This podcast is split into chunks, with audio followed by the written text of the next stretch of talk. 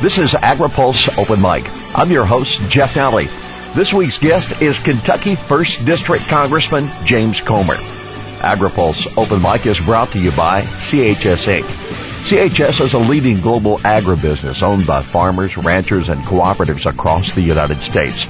Learn more at chsinc.com. AgriPulse Open Mic continues with Representative James Comer next. In rural America, there are three things that never change. The land, the determination of the families that farm it, and the loyalty of their co-ops, which provide the markets, inputs, and agronomic expertise farmers and ranchers need to stay profitable. CHS, the nation's leading cooperative, is proud to connect member cooperatives and producers to the value of an energy, grains, and food company they own. To learn more, visit chsinc.com. This is AgriPulse Open Mic. Freshman Representative James Comer is one of a handful of elected officials who still actively farms for a living. The Kentucky Republican says addressing the nation's debt will make approving a new farm bill even more of a challenge. Comer notes the diversity of fellow members on the House Agriculture Committee and their resolve to see new legislation is approved. I really am impressed with the committee from a working together standpoint. Uh, I do believe that uh, that's probably the most uh, bipartisan committee uh, I've seen in Washington, which is good. Uh, there are people on the committee for different reasons. Obviously, there uh, aren't very many people on the agriculture committee, unfortunately, that have an agriculture background, uh, but uh, many of them represent agriculture districts. Uh, then there are also people on there exclusively because of their desire to fund SNAP and a lot of food assistance type programs uh, that are funded in the Farm Bill. So you have a very diverse committee that in the end, that committee sincerely wants to pass a Farm Bill. We may not agree with uh, every part of the Farm Bill or the funding levels or every program, but at, in the end, uh, that committee really is sincere about passing a farm bill, whereas there are many members of Congress that are not sincere about passing a farm bill. How do you see agriculture's plight on the Hill, especially in the House of Representatives, where there are so many who don't have any agriculture in their district at all? What challenge does that present?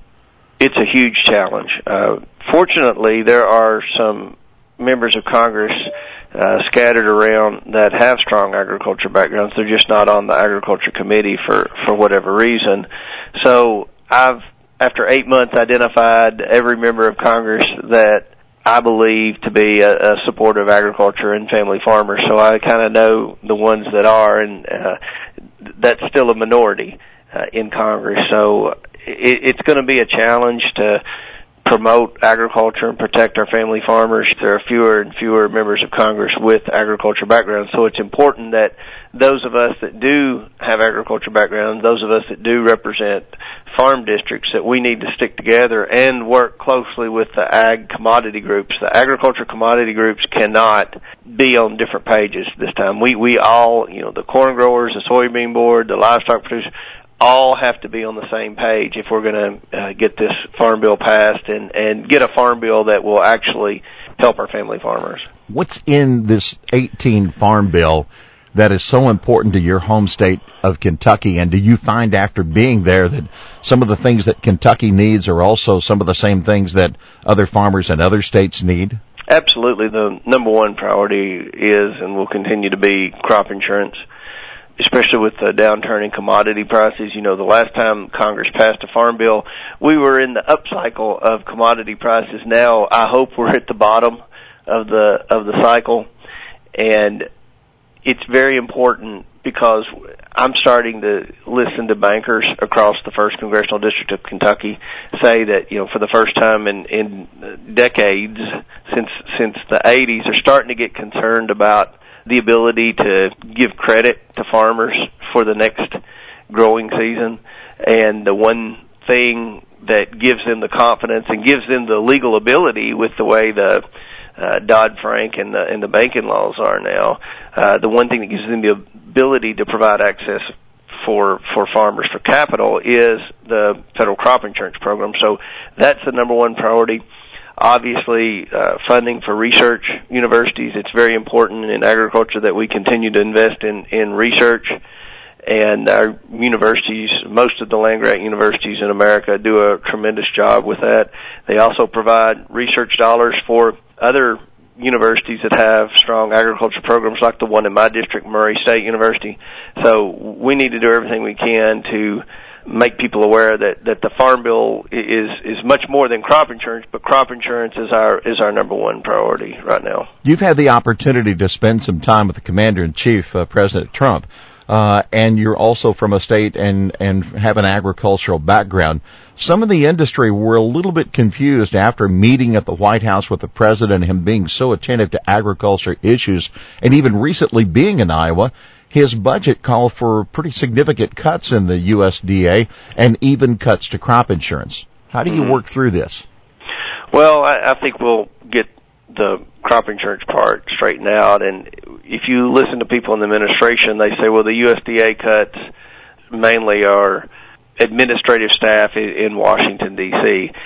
I think that the president's been faced with a terrible budget dilemma. We have a 20 trillion dollar budget debt and he's he's proposed a budget, which is the first step. Uh, the president proposes a budget, then it goes to the House of Representatives, where it will be drastically altered. And I can assure you that uh, a lot of the cuts to agriculture will be restored. But uh, I think the president's really trying to come up with a with a balanced budget. Uh, and unfortunately, if you're going to have a balanced budget, there are going to be cuts that that we all are going to be faced with, and that nobody's going to like. But uh, you know, it's uh, it, it's we're at a critical point in America with a twenty trillion dollar budget debt. Our economy's not growing. So w- one of the things that I've talked to the to president and and his administration about is if we're in an environment where we're going to have to make cuts to, to agriculture, we have to ensure that new markets are available. We have to ensure that there are safeguards there to where we don't drop credit and and he understands credit. Believe me, he's a business guy who who has always been. If you've read his books, as I have, he's always been very leveraged, like like like I am on my family farming operation. So he gets the the credit. Whereas I don't know that the last president ever uh, had any type of business loan other than a mortgage on his house. So uh, I, I feel like he gets he gets the challenges that we have in agriculture. He understands that we need to grow our markets. So if if we're going to have to take a, cut here and there in in agriculture, we're going to have to replace that with new markets, just like the cuts to Medicaid. You know, whether we like it or not, we're going to have to make cuts to Medicaid. And what I've said in my district, it's a very de- poor district, very dependent on Medicaid. We're going to hopefully replace those cuts with Medicaid with new jobs and new opportunities where we can get people off Medicaid and into the private uh, health insurance market through a, a new job that pays a living wage and a, and a good benefit package. So that's what we've got to do with agriculture. We've got to open up these new markets, and and to me, I will go along with cuts if there are new opportunities available for farmers. Right now, we ha- we haven't opened up those new doors, but I'm working with the administration on trade, and hopefully, we we can create new opportunities.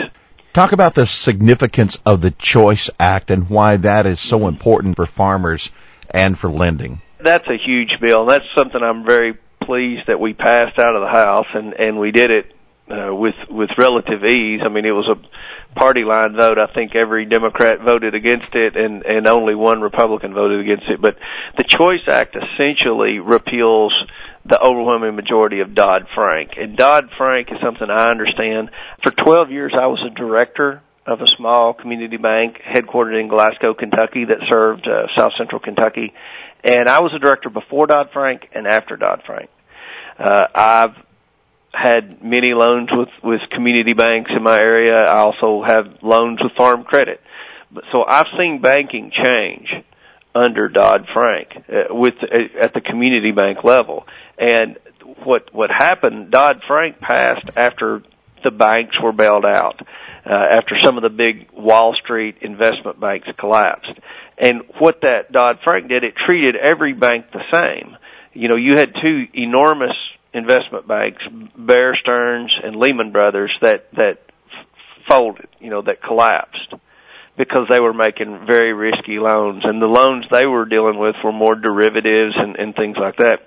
The community banks didn't do anything wrong. There was not one community bank in America that failed, nor was there a community bank in America that was in financial trouble. But they passed this bill and they applied it to every bank. They treated every bank the same. Well, there's a big difference in Citibank and Bank of America and my little South Central Bank or uh, the Bank of Ohio County. You know, it, it's it's a huge set of bureaucracies that were created, uh, an enormous amount of compliance, regulatory burden. It made it harder to get a line of credit. It made it harder to get a mortgage. They reclassified how you uh, assessed your collateral, making it much harder to get any type of business loans for startups or new farmers or anything like that.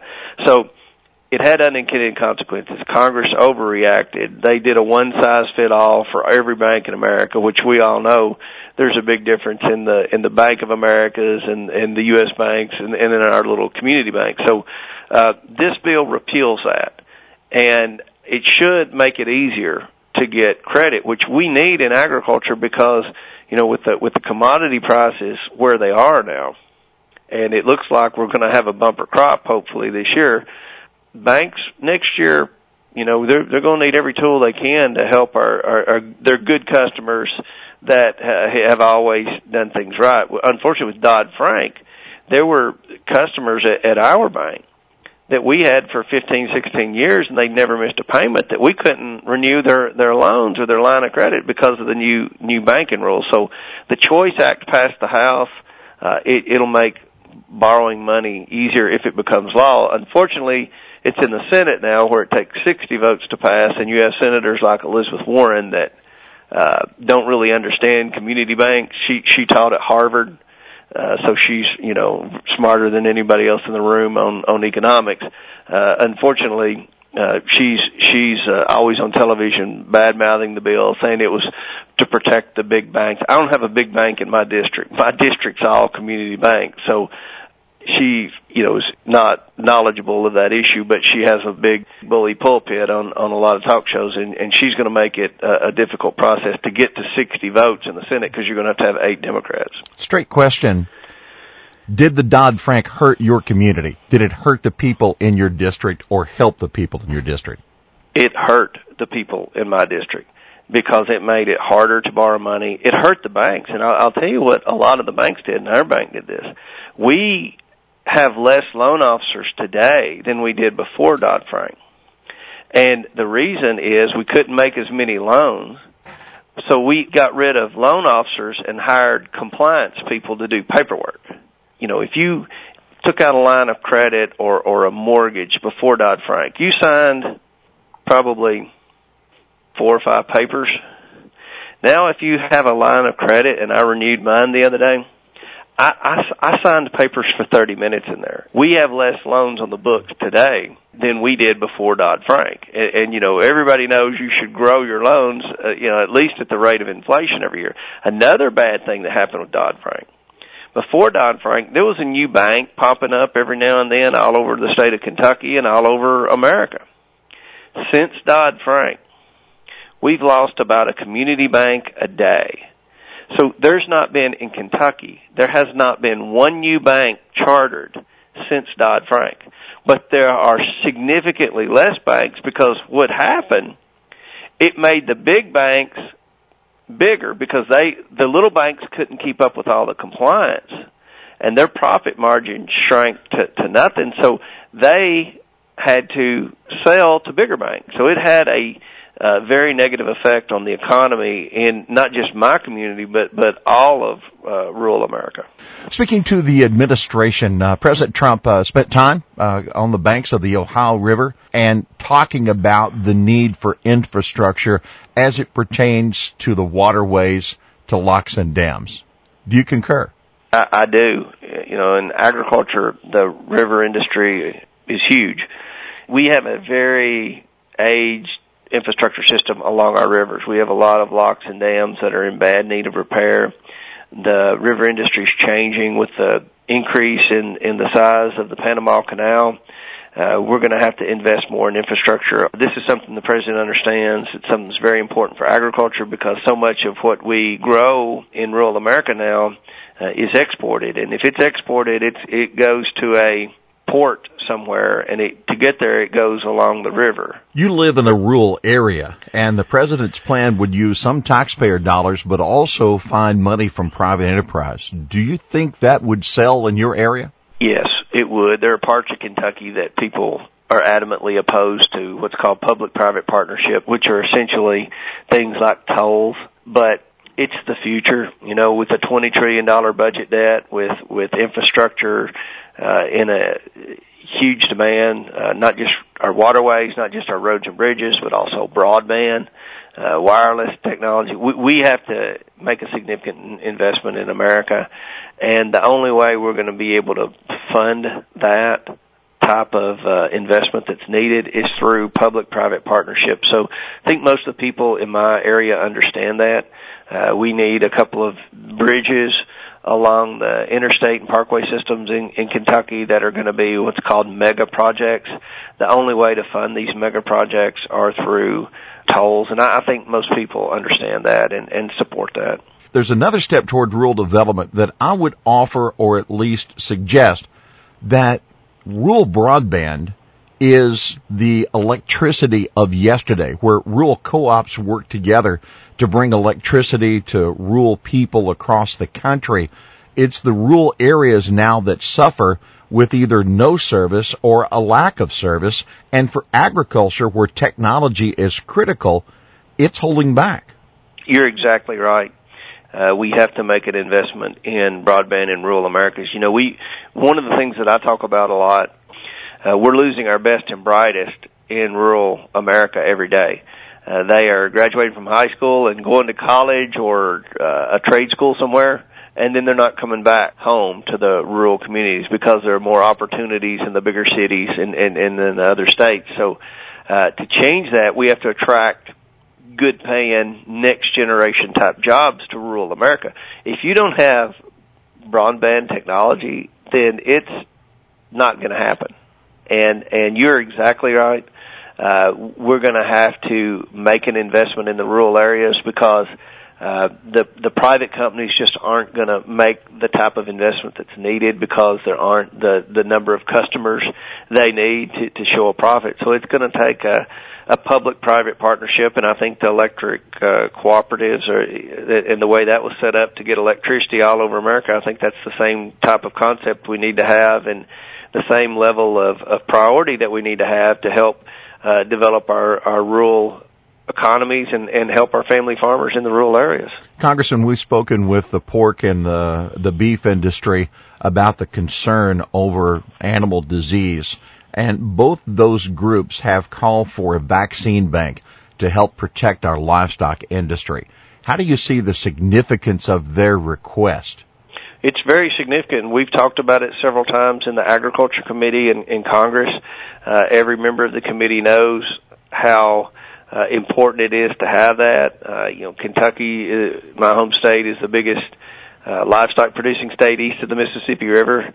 Uh, when I was Commissioner of Agriculture, we had the Office of State Veterinarian. I said my number one priority in the Office of State Veterinarian is to prevent livestock disease outbreak so it's something that I completely understand, and it's something that I, I'm confident the Agriculture Committee understands. The problem is is the funding for it. I think that there's going to be an effort to provide funding for some level of disease vaccine bank uh, investment in the farm bill. Whether it makes it through the entire process or not, I don't know. But uh, you're exactly right. It's something that the livestock groups have been really really shouting about and uh, you know urging Congress to support. It's something I support. It's going to be impossible to fund it at the levels that we need to fund it. Uh, it's going to be very difficult to fund it at, at any level, but it's something that I support. One of the more challenging objectives for this committee, and there have been a number of hearings on it on the Agriculture Committee, is that of federal nutrition. How do you see the need to provide for those who are in need, but at the same time reduce waste in the system? Well, you know, the president proposed cuts to SNAP, and a lot of groups got real upset over that. But one thing that people have to realize is under President Obama, the funding for SNAP just grew significantly. So some of the cuts that the president proposed you know, they would still be in line with what the funding would have been uh, under President Bush or under President Clinton. And also, a lot of the farmers fuss about the amount of funding in the Farm Bill for programs like SNAP. But the reality is, in order to get the votes to pass the Farm Bill, we're going to have to make a significant investment in in SNAP and food assistance programs. So uh, they may get cut some in the in the short term, but when the Farm Bill is, is finally signed into law, I'm going to predict that there will not be very many cuts to to SNAP. I would like to uh, make some more cuts to that. I'm sympathetic and I want to help people that need help.